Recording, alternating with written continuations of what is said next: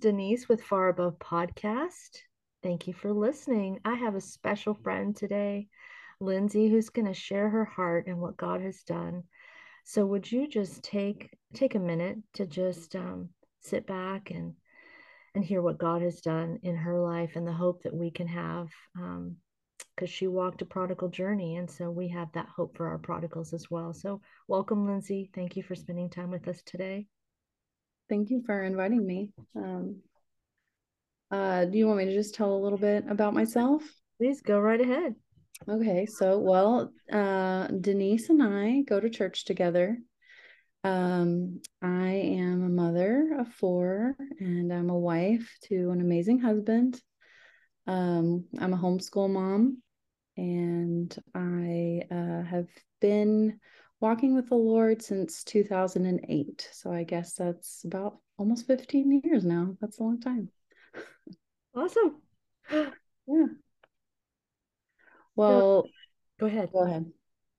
Um, so Lyndsey, I know that you have shared your story before. You were sharing with me that you've shared with other women's groups and um, and you know where I'm at as a mom of prodigals.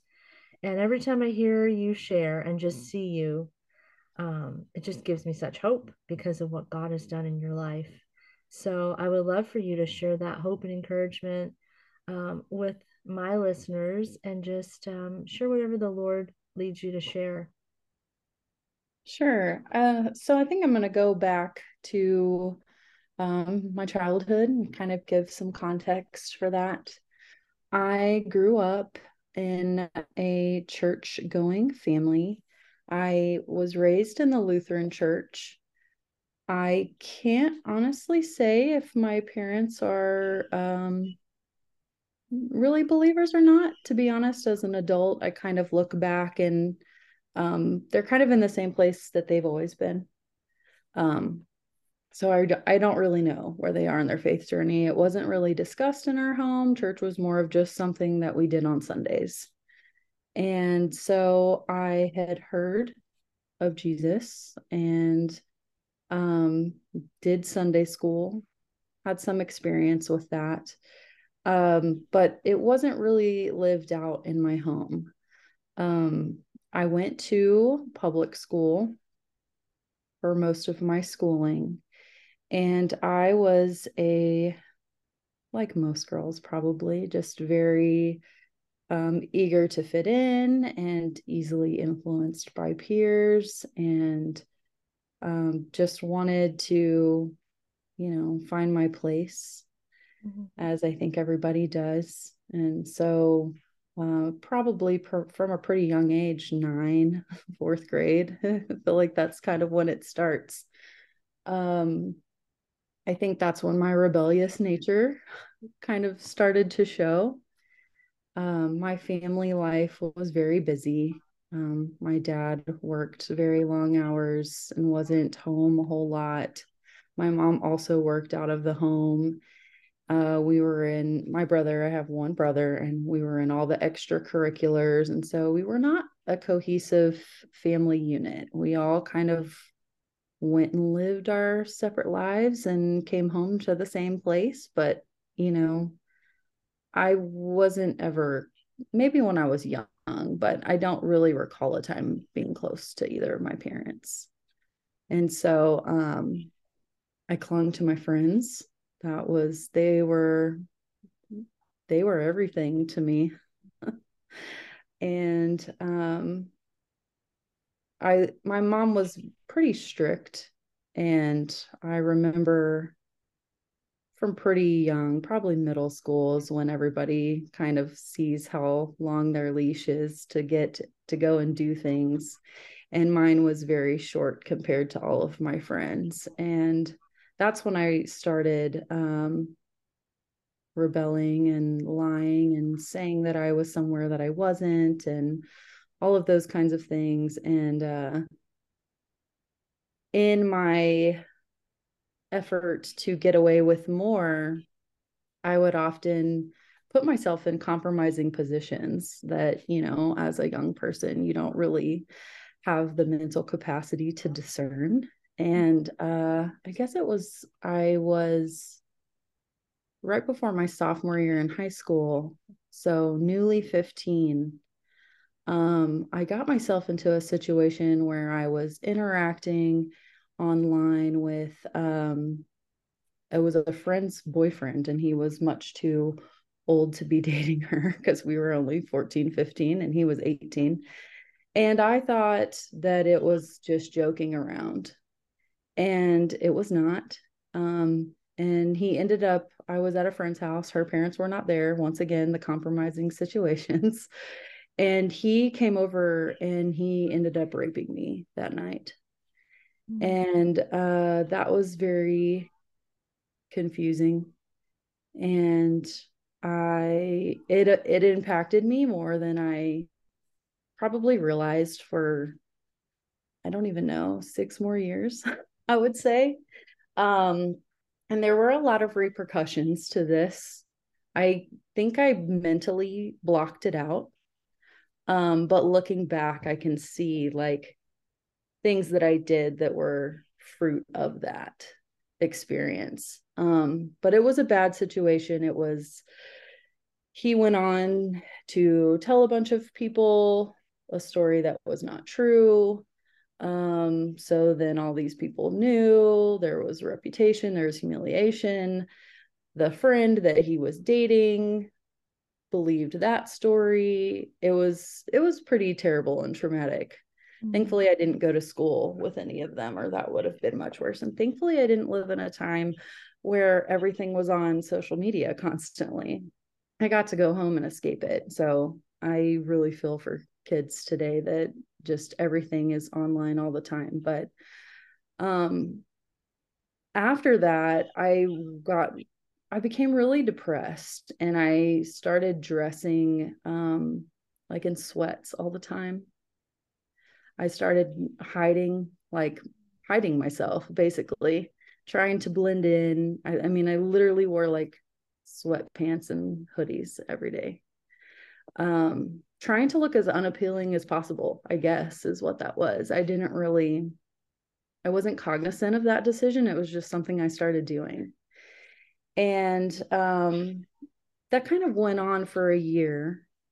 And then at the end of that year, I was 16. So I was in a place where I was getting a job and I got a job at um, the Girl Scout camp that I had been a camper at for many years.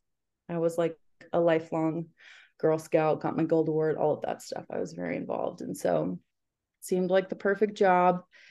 And I was going to be away for the whole summer for the first time. And um, I didn't realize what I was and, and and neither did my parents. I don't think anybody did, but I was um, walking into a grooming situation.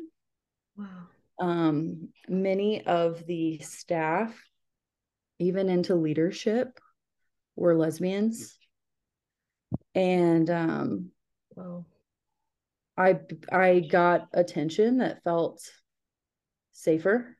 Mm-hmm. I guess is the best way that I could describe that. And of course, every girl wants attention.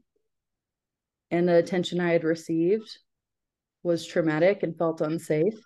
Right. And this felt safer. And so, anyway, I ended the summer in a relationship with one of the other staff members. And uh and she was in college at the time. So she was technically an, a young adult. Um so I come back home, and of course, this is all very secretive. And I'd been lying and being rebellious for a long time, but it, it began to just intensify. And um, I basically became a pathological liar at this point. I was living a double life. And I mean, literally lies would just spew out of my mouth. And there were some times where I was like, I didn't even have to lie about that. Why did I just say that? Um so I I was in a very dark place. Um and it was during that year where I really started having like the suicidal ideations. Um, and it was very honestly just so narcissistic looking back because I didn't think of anybody else but me. And I took no responsibility at all for any of the decisions that I had made that had maybe gotten me to this point either. I just wanted a way out. Mm-hmm. I think it was the heart of the issue. And I was convinced in my mind that that was the only way that I was going to get the love from my parents that I didn't think I had, which looking back, my parents did love me, but there was definitely a lie that was being told to my heart at that time that they didn't. And I was convinced of this. And I remember even thinking about fantasizing about my funeral mm. when they'd all be sad that I was gone. Finally, they'd care. I mean, it, it was just like no concern for anybody that I would hurt. I mean, it was truly all about me. And um, that continued on for a little while. Um, eventually, my mom did find out about that relationship and uh, threatened to take some legal action because she was an adult. Mm. So that relationship ended. Um, but because I was already in this group, I met other people. And I went through my senior year, I was in a different relationship with someone who I'd met through that group who went to the college that I was going to. She was just a year older than me. Um and so again, it was kind of emotionally I was sometimes good, sometimes I was really low, sometimes I was fine. Um but eventually I went to college and it was kind of interesting because even though this wasn't that long ago, this lifestyle was not as accepted even then. So it wasn't even like all my friends were like, "Yeah, Lyndsey, that's great." Like I I um I wasn't accepted for for by everybody for this. Um there wasn't, you know, the social contagion aspect of it. Like that wasn't really relevant at the time, which is so crazy because this just was not that long ago and how fast this all has changed. But um, so again, very secretive, all of these things, lots of lying, lying to family, lying to friends, living this double life. My mom did not know about the second relationship. Um, I went to college and was still in this relationship. And in college, it was much more acceptable than it was in high school. And I got thrust into kind of the big group. And that was very eye opening for me. And um, that was my friends. That was all, that was the only friend group that I had. And of course, in college, there's always drinking and drugs and partying that happens. Um, but I just remember something in me, even though I was not a believer, was uncomfortable and mm-hmm. wanted to escape. That was always kind of deep in me, even though I never really acted on it. That was still there. And it kind of is what sent me into depression again. I'd kind of I'd been okay and I was kind of going back to that that dark place and thinking, you know, how do I get out of this? And and and deep down that's what I wanted, but I didn't I wouldn't have told you that. I wouldn't have told anybody that. I don't even think I truly acknowledged that myself. But in my attempts of thinking about death or whatever it was, like that's what I wanted. I was just not happy with where my life was or where it was going and but I'd kind of built this identity, you know, mm-hmm. and I what else was I going to do at this point? Even if I wanted something different, nobody's would ever want me. You know, these were the lies. Mm-hmm. And um I saw one day I was I was kind of at a point in my own strength of just like I've got to do something. I've got to make some new friends. and I joined this is crazy. I joined a Christian sorority at my campus. Again, living the double life. Mm-hmm. Presenting myself as one version, living a different version outside of that. I was really good at it at this point. And so this was going on. The Lord was definitely drawing me near to Him. Mm. But I was still very much one foot in, one foot out, trying to reconcile how can I do both? You know, mm-hmm. how can I how how can I have God but not give anything up? You know. And um I started attending a church by my own decision for the first time of in my life and it was a Bible teaching church with expository teaching and I was just blown away. I'd never heard the Bible taught like that before. Wow. And um, I remember we were going through Galatians, the book of Galatians. And I was actually just really enjoying learning God's word for the first time. And I was having fellowship with the church. And I really felt like the Lord was putting it on my heart to be baptized. And again, trying to make my life fit together how I thought that it should.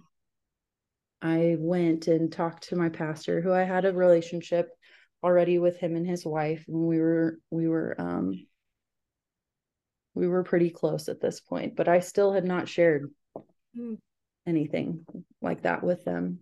And so when I asked about being baptized, and I told you about this, how I would share my testimony and I would leave my relationships out. I would leave the struggle with homosexuality like completely out. And I was still in a relationship at this point. And, you know, they're like, yeah, great, let's get you baptized. And it was like burning in me that I had lied for the first time in a long time, maybe ever. I don't know. I couldn't stand the fact that I lied to them. And it was like tormenting me that I lied. So I called another meeting with them and I told them the truth. And I remember he just so gently, this was my college pastor and his wife, so gently and lovingly spoke the truth to me in love, you know, just fully of like, I don't think you're ready for baptism, but the Lord is definitely doing something in you. And pretty much like could tell by all the things that had happened in my like put it all together for me. Wow. I'd never I'd never put it together. And so after this meeting, you know, I felt kind of crushed and just like it hurts to hear the truth, even if it is in love. And I happened to be going home for the summer from college. And so I went home and just like sat on that. And I actually stopped praying mm. and I stopped going to church and I withdrew and naturally my cycle at that point was depression and it all just kind of fell downhill rapidly just like, but I don't know how, I don't know how to get out of this. Mm. I don't know how to walk away from this identity I've made. I don't know how to leave all these friends. Like, what am I going to do about friends? What am I going to do? Like, it, it just, everything, I wasn't trusting the Lord, is deep down what it was. I didn't believe he was who he said he was, but that was what I was wrestling with that whole summer. Mm. And then finally, it got to a point where it was just like, I have to end this relationship. And I did. And it was like the most freeing thing Hmm. ever. And I went back to school and um, I was baptized that October and was still a huge mess and a baby believer that stumbled a whole lot in all kinds of things. But um, that was kind of the beginning of it, of of walking out of it. And there was a very intense season of pruning after that. Mm. Um, that was very painful, but also really good because pruning bears more fruit. So that's kind of that whole journey. And now I have a husband who I met around that time. He actually met me when I was in that relationship. We were friends, uh, we worked together. And so he kind of saw that transformation. He was not a believer at the time.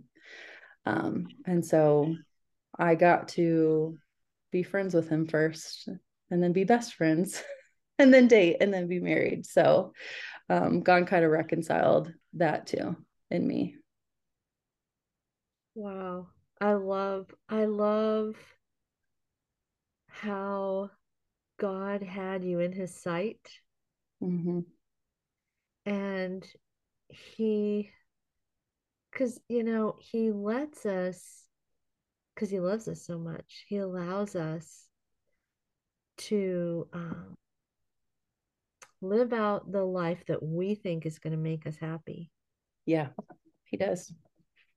And then when we finally reach the end of ourselves, because we will, just sometimes takes longer for other people, um, then he's there waiting.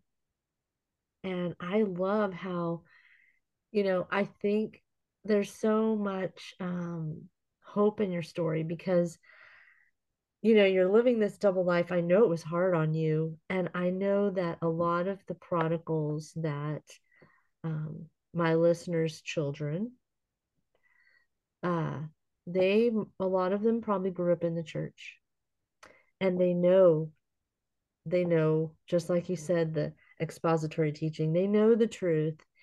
Um, what God has given me is the ability to see that the battle within is tormenting. Mm-hmm. It is. Um, it's uh, I can see it in the eyes of my one particular daughter in her pictures. When I look at her when when things were probably um, really brewing and I just was I didn't know. Mm-hmm. I I could see it. Like I bet when you look at pictures of yourself from the past, you can you can see the torment that was going on inside of you. Oh yeah. I wish I I I look at pictures and I'm like, oh, I wish I could just give my younger self a hug. Yes. Yeah. Yeah. I I wish I could hug you too and just let you know, you know, back then I, I just think to myself, I remember, you know, just going reaching the end of myself and it was almost I don't know about you, Lyndsey, but it was almost um it was almost like a freeing experience or what's the right word? Um where it's like oh, you know, finally I've reached the end of myself. I don't know what to Mhm. do. But I love that um even though that was probably a super hard summer for you, it was it was like kind of like the season that Jonah was in the whale for three days, but it was like a summer. It was a long three Yeah. days for you. Um, so I'm curious because you kind of shared about how you um you so what was the point you think that you was it like a C.S. Lewis where you just kind of came into the salvation of Jesus or was there a moment where you had an encounter with Christ because the Holy Spirit was obviously burning in you when you when you knew you lied to your pastor. Yeah. So that was what he was doing. That's his job. One of them is to convict us of sin. But yeah. You, yeah. So that's kind of that's kind of an interesting uh question because I I did have an encounter with the Holy Spirit at a young age. Um, I think I was 13. And it was the wildest thing. It was completely unprompted by anything. But it was um, in the middle of the night. Mm. I was awakened. And it was just praying and crying. And it was just this realization that, like, God was real. Wow. And um, at that point, I really tried to, for a season at least, I was convicted of sin in my life and I was trying to be a Christian and I didn't really know what that meant. mm-hmm. Um and I didn't really have anybody to lead me. And so I was trying to get in youth group and I was trying to go to these conferences. And so I had this really brief season where I was really searching and trying to live it out. But sadly, it just all kind of met dead ends mm. and it fizzled. Mm. And so I don't know. I, I don't know, honestly, like if in that moment, you know, there was the repentance and like, I was saved. I don't think that I was because there was so much darkness and torment after that. Mm-hmm. But there was an encounter, if that makes sense. Mm-hmm. Um, so then uh, later on, when I did feel like God was drawing me near to Him, that was that was a process of over like maybe nine months to a year. And there was a moment of surrender, you know, kind of that catalyst moment of like, okay, you know, the coming to the end of yourself, like you had described. There was definitely one of those moments, but there was also a long process too, if that makes sense. Mm-hmm. It does. I think that the moment that you ended that relationship was pivotal for you. Definitely. And it's interesting because I had a similar thing happen in my college years where I was dating this guy. He was in the military. And I had accepted Christ at a young age, but I didn't have, I had an encounter with the Lord, but I didn't have anyone to disciple me. I was not raised in a Christian home either. And so I had this experience, and then I knew I just had to break up with this guy because he wasn't walking with God and I was walking with God. And I remember that conversation, and I was like, mm. uh, I told him, I said, I, you know, I, I really think I have to break up with you because I'm a Christian and I'm walking with God and and you're not. And he's like, What? What in the world? Like it was like like a bomb had just hit him. Like, I can't believe it. You're you're telling me that you're ending this relationship because you're walking with God and I'm not walking with God. And I'm like, yeah, that's what's happening.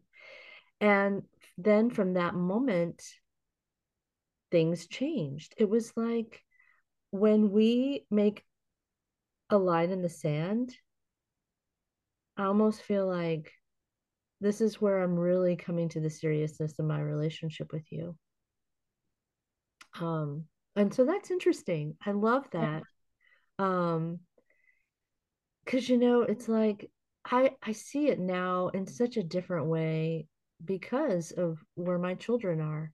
You know, I, I what when I was when you were talking, I was like, yeah, I can even see my other daughter and the pictures that I see of her and where she was and just such torment. And I wish I could have reached out to her. I have you ever had a conversation with your mom about all this? I actually have not. You have not. Wow. There's there's actually so much of this that she does not know at all. And it was kind of one of those things where later on it was like, I wonder if I should like talk to her about all this. Um, but not really knowing where she's at spiritually. Mm-hmm. I just didn't really feel sure like there was any point to it. Yeah. You know? Oh no. The Holy Spirit will show you if there's a reason for that. And it could just be like what we shared earlier that we were talking about Revelation 12:1 before we started recording that they defeated the enemy. We defeat the enemy by the blood of the lamb and the word of our testimony. God could use you to like wake your mom up into faith. But sure. that has to be something that the Holy Spirit leads you to do. I'm not saying that you should. Yeah, I'm, just, I'm just wondering because um, I hope that one day I can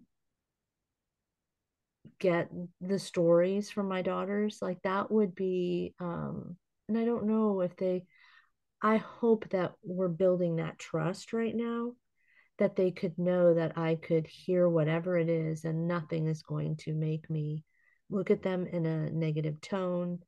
Um, that there's nothing they can do that can make me love them more. There's nothing that they can do to make me love them less.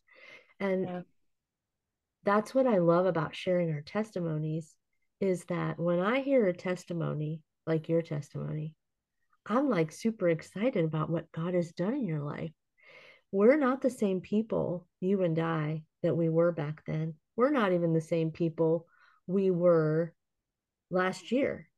Mm-hmm. Because I see you often and I see you living out your life, being faithful in the call that God has given you. And sure, we're, I don't know about you, but I'm stumbling along, but we're stumbling in the direction of Jesus. That's right. Right. And so how I mean, let's think about this.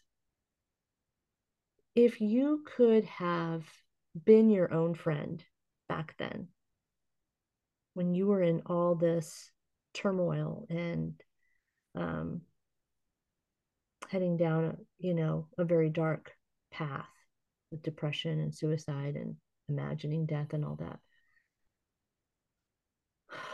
How, what would you what would you have done for yourself? What would you have said to that you?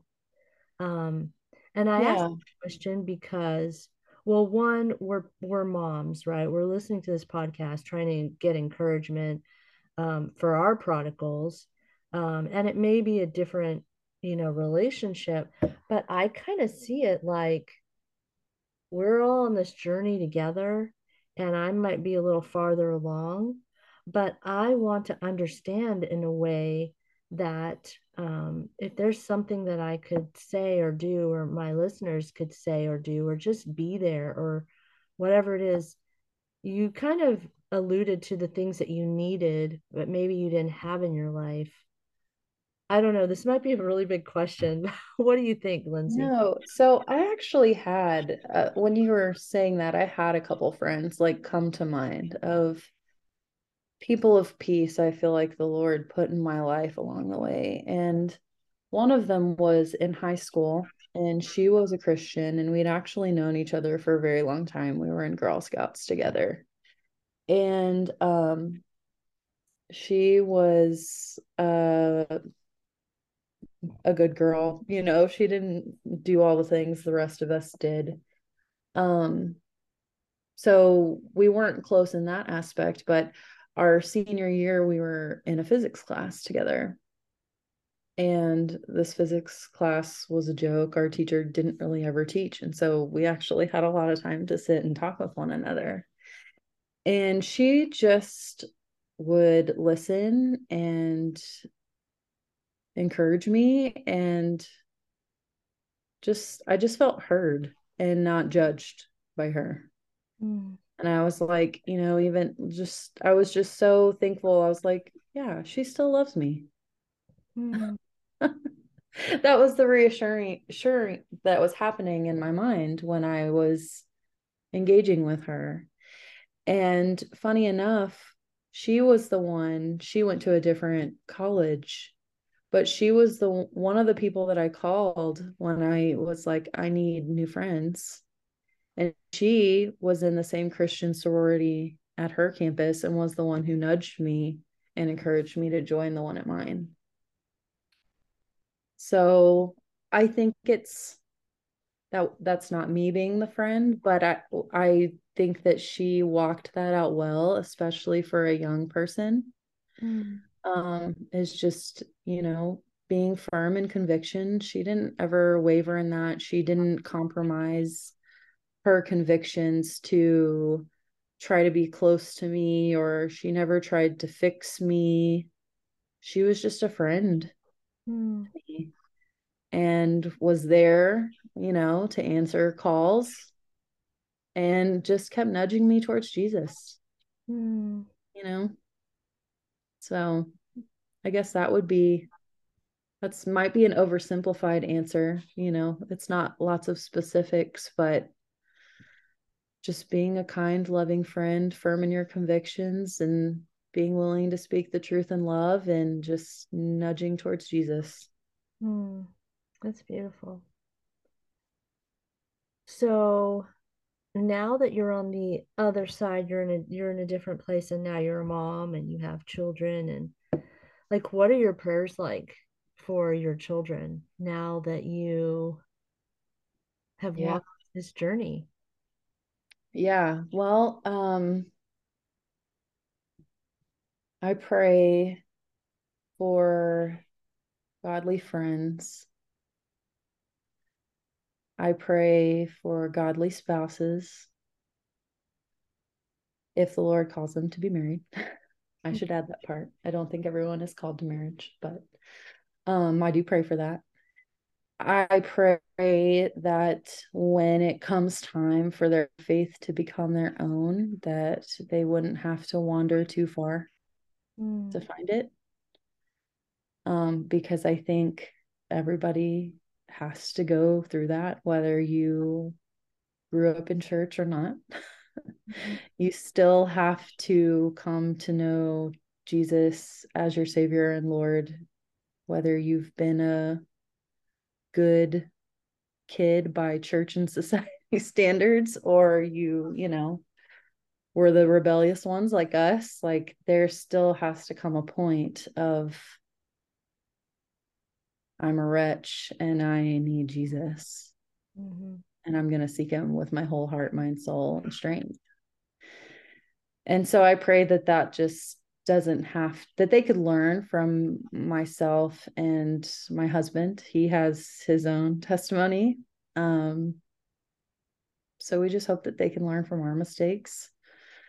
And we plan to be very, you know, as as their maturity you know, reveals where they're at spiritually and all of that, sharing our testimonies with them and being very vulnerable in that. And then this isn't necessarily prayers, but I am very intentional in in teaching my children about um, these things. Um, what is biblical sexuality and what does the world say, and trying to approach it in an apologetics aspect. Um, and that's teaching me too, mm. Because I wasn't trained in that. so I'm kind of training myself, but um, and some people might think that, you know, my children are kind of young, like why would you be talking about that already? But part of the reason is, and I didn't mention this in my testimony, but you know, it might as well be said because this is a very prevalent thing, but I was expo- exposed to pornography at a very young age. Mm. And that was a problem that I had throughout all of that too, and a struggle. So um, I am more on the offensive mm-hmm. with my children. And I'm just, nobody's going to tell my kids what these things mean before I can. so yeah, I would love if you wouldn't mind sharing with me a list of resources and I can post them in the show notes. Yeah, I can definitely do that. Um, because I agree with you. I didn't learn anything from my parents in that regard. Um, I learned how to work hard. I learned good moral character. But when it came to sex and all those things, it was definitely my peer group who taught me all the things. Yeah, same for me. And I really feel like that was hard for me to be the one to teach my children. And so I don't feel I did a good job with my older two, and I'm trying to walk a different path with my youngest. Um, and I believe it is our responsibility to teach them because um, like one of the persons that I listen to and follow always says, "You be their Google." I want to be her Google. Um, but a lot of times I'm surprised when I say something and she's like, "Oh yeah, I already know that," and I'm just like, "What? How?" Um, so they're picking up so much in yeah. our culture. Um, so it's just like we have to be the first ones, like you said, and you know, um, be more vulnerable and honest about things and read different books and things that I would never have picked up with my older girls that I wished I had. Yeah. Um, so, what are some things that you feel like you have this opportunity to share with my listeners, with moms, um, encouragement and hope? What would you like to share with them? I would just say that oftentimes when we go through trials and struggles, I don't have a, you know, teenagers, adult children, so I'm not really in that place yet. Um, I'm in the try to prepare them phase mm-hmm. as best as I can. Um, but that just because they make certain decisions or they wander, that's not the end all be all. Prayers are your biggest weapon. Mm. And the Lord hears them. And whatever your child is going to go through can be what like we were talking about with testimonies it can be something that's used in the kingdom to reach people mm-hmm. and in this instance you know we're talking about homosexuality but i wouldn't i lived for a long time after you know i began to profess christ and try to walk out my life as a christian being very ashamed mm-hmm. of that part of my testimony, kind of like you and I were talking about before, and would omit it. And like we were saying, the Lord convicted me of that and was like, no, that wasn't just for you. And as more time has gone on, that just became more pressing and was like, tell them what I did for you. And so there's power in our testimonies. And sometimes that means you have to wrestle with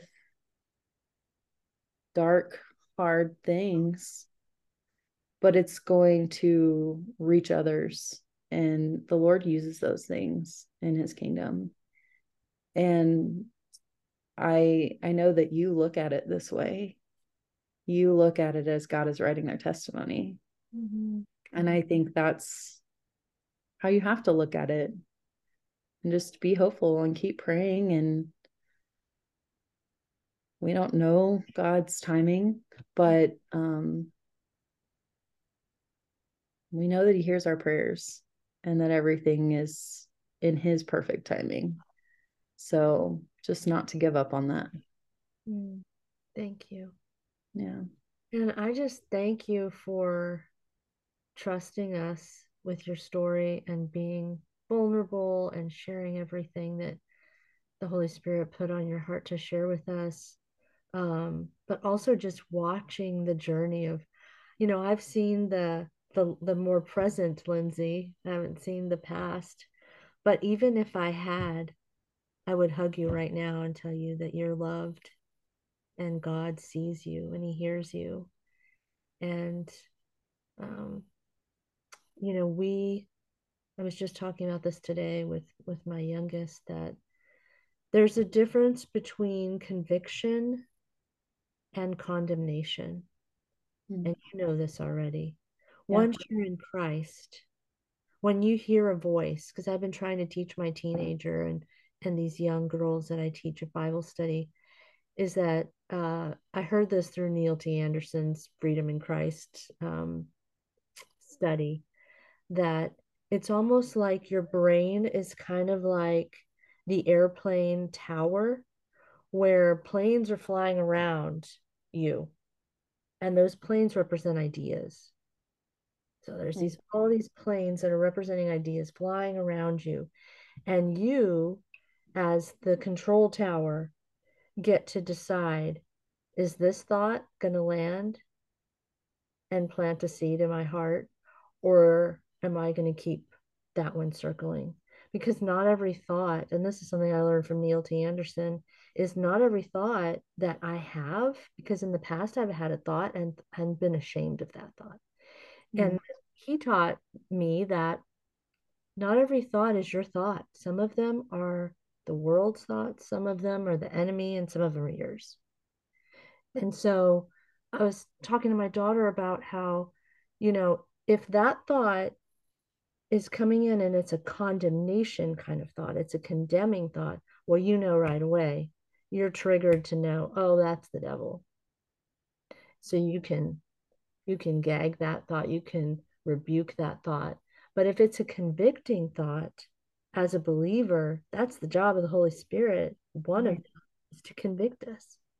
And I don't ever want to reach a point, and I know you'd agree with me, where your conscience is so seared that you don't you're not prompted by it you don't feel that conviction you can't like like you said you were so burning inside you had to call the pastor and call another meeting. I never want to be at that point where i don't hear that anymore. Like the volume is down. And so i just love how um, god's worked in your life and i'm so grateful that you're my sister and I just love you so much. And I'm just so grateful that God allowed our paths to meet and that you've been such an encouragement to me. You always ask about my children, and it's just a blessing to know you. And I'm so grateful. So I think and a God. blessing to me too. Mm-hmm. So I know you wanted to share some encouragement for moms during Pride Month in June. Would you yes like to so um, I guess it was a couple years ago. No, maybe, maybe about three. And during Pride Month, obviously, it's just becoming more and more over the top as each year goes by.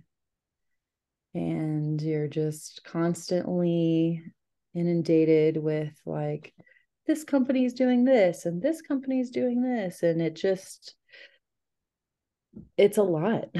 Mm-hmm. Um it's it's a lot if you have young children and you're trying to go to a store and mm-hmm. you, you're just it's just in your face now there's no like escaping it and i felt very frustrated by it a few years ago and I felt like my love was growing cold, like even me. My heart was was hardening. Mm. And that was a time that was probably in 2020 actually when that was already lots of hard hearts all around and lots of divisiveness right? And so i just felt like my heart was hard. And i was just asking the lord what do i do about this? And i was convicted by the holy spirit to pray and pray more like mm.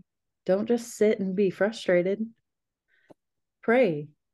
You have all these people in your life you could be praying for. Pray. And so I was like, okay, Lord, and I'm going to write down a list and I'm just going to fill up a calendar with names and see how many I get. And if I have to repeat, like no big deal. So I I sit down to do this and I'm just writing in my journal and I start writing out names and the list is just so long. Mm. I have well over 30. I have more than one per day that I could pray for. And it really blew me away once I put pen to paper and realized how many people that I know, either from my past or present, that I could be intervening for mm. during this month. And I can't think of any better way to fight that spiritual battle than intercession. Yes. And so if anybody who is listening is feeling that because I just think the timing of our, you know, conversation being that June is right around the corner, um it's coming. Mm-hmm. And if you feel like your heart is hard or hardening, um, if maybe you're lacking compassion and you're not seeing individuals as image bearers mm. with souls that the Lord wants to save, then I would just encourage you to do this exercise that the Lord placed on my heart a couple years ago. And I've made it a point to do it every year now. Because every year it starts building up again and there's lots of noise. Mm. And I'm like, I'm going to make my list and I'm going to pray. And so I would just encourage all of you to do that, whether it be on a calendar or in a journal. Um, that you would just write down names, that you would pray for each other's children, that you would pray for the people you interact with in life, even if it's like cashier at the grocery store, like whoever it is, it, the Lord knows their name, even if you don't. But whoever you're interacting with, I would just encourage you to pray for those people. Um, and you'll be surprised. You may not see prayers answered in those people's lives. That's evident. Obviously, God is always at work and could be doing things. I was most surprised at what he did in mine wow. through those prayers. So mm-hmm. that's my encouragement. I love it.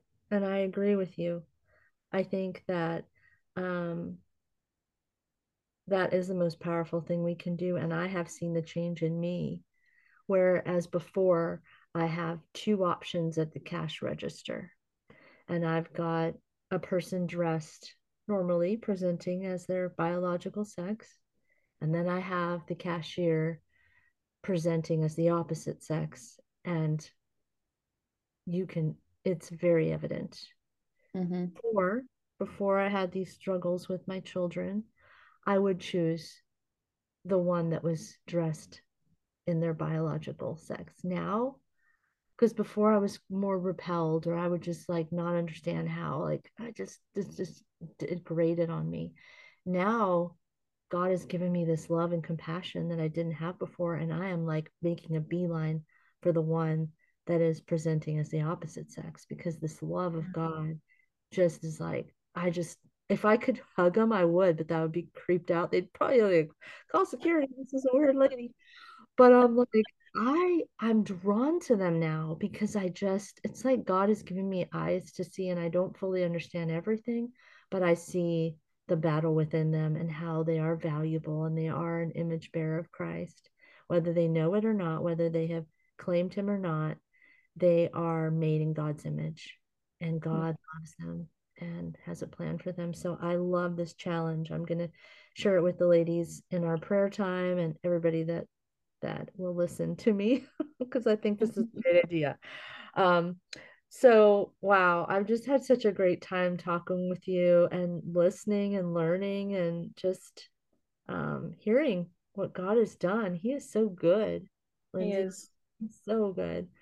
So, would you mind closing us out in prayer? I would just yeah. love if you did that. Thank you. Of course. Heavenly Father, thank you so much for this time, um, for Denise and I to have this conversation, Lord, and for you to be present with us, Father. Um, everything that we do and we say, we we want you to be glorified, Lord. We want um, those that hear to be drawn to you, Lord. We want uh, the Holy Spirit to do a work in their hearts and in their minds, Father. And I just thank you so much for Denise. I thank you for this calling that you've placed on her life. Um, I thank you for what you're doing in her heart, Lord. I just, I know that you are working all of this out for our good and the good of others. And um, we can see what's going on all around us and in the culture, Lord, but you have a plan and a purpose, and you are calling up warriors to fight this battle through the power power of your Holy Spirit, Lord, and just to have love and empathy for those who are confused and, and lost, Lord. They're all around us. We know many of them. Just as I was making my list to pray, just it's long, Lord, but um, you placed all of them on my heart, and I know that you're going to place many on the hearts of of the listeners, Lord. And I just I pray for um, the children of the mothers who are listening to this conversation, Father, and I just pray for a hedge of protection around them, Lord, as they are wandering and trying to figure out where they fit in this world and who they are, Lord. And I just pray that um, no matter how far they go, Lord, that you would not stop pursuing them, just as you did with me, just as you did with Denise, Lord. I just pray that um, your pursuit would be relentless, mm-hmm. that you would send people into their lives to minister to them, even if um, their relationships with their families are are not good at the moment, Lord. You you have people all over, and I just pray that you would um, just surround them by other believers and people who can love them and draw uh, them near to you, Lord. And we just trust you with their lives, and we know that you are a good God, and you have a plan and a purpose, and you are working that out in each of them. You're working it out in each of us. And we thank you for it, even though it's hard sometimes.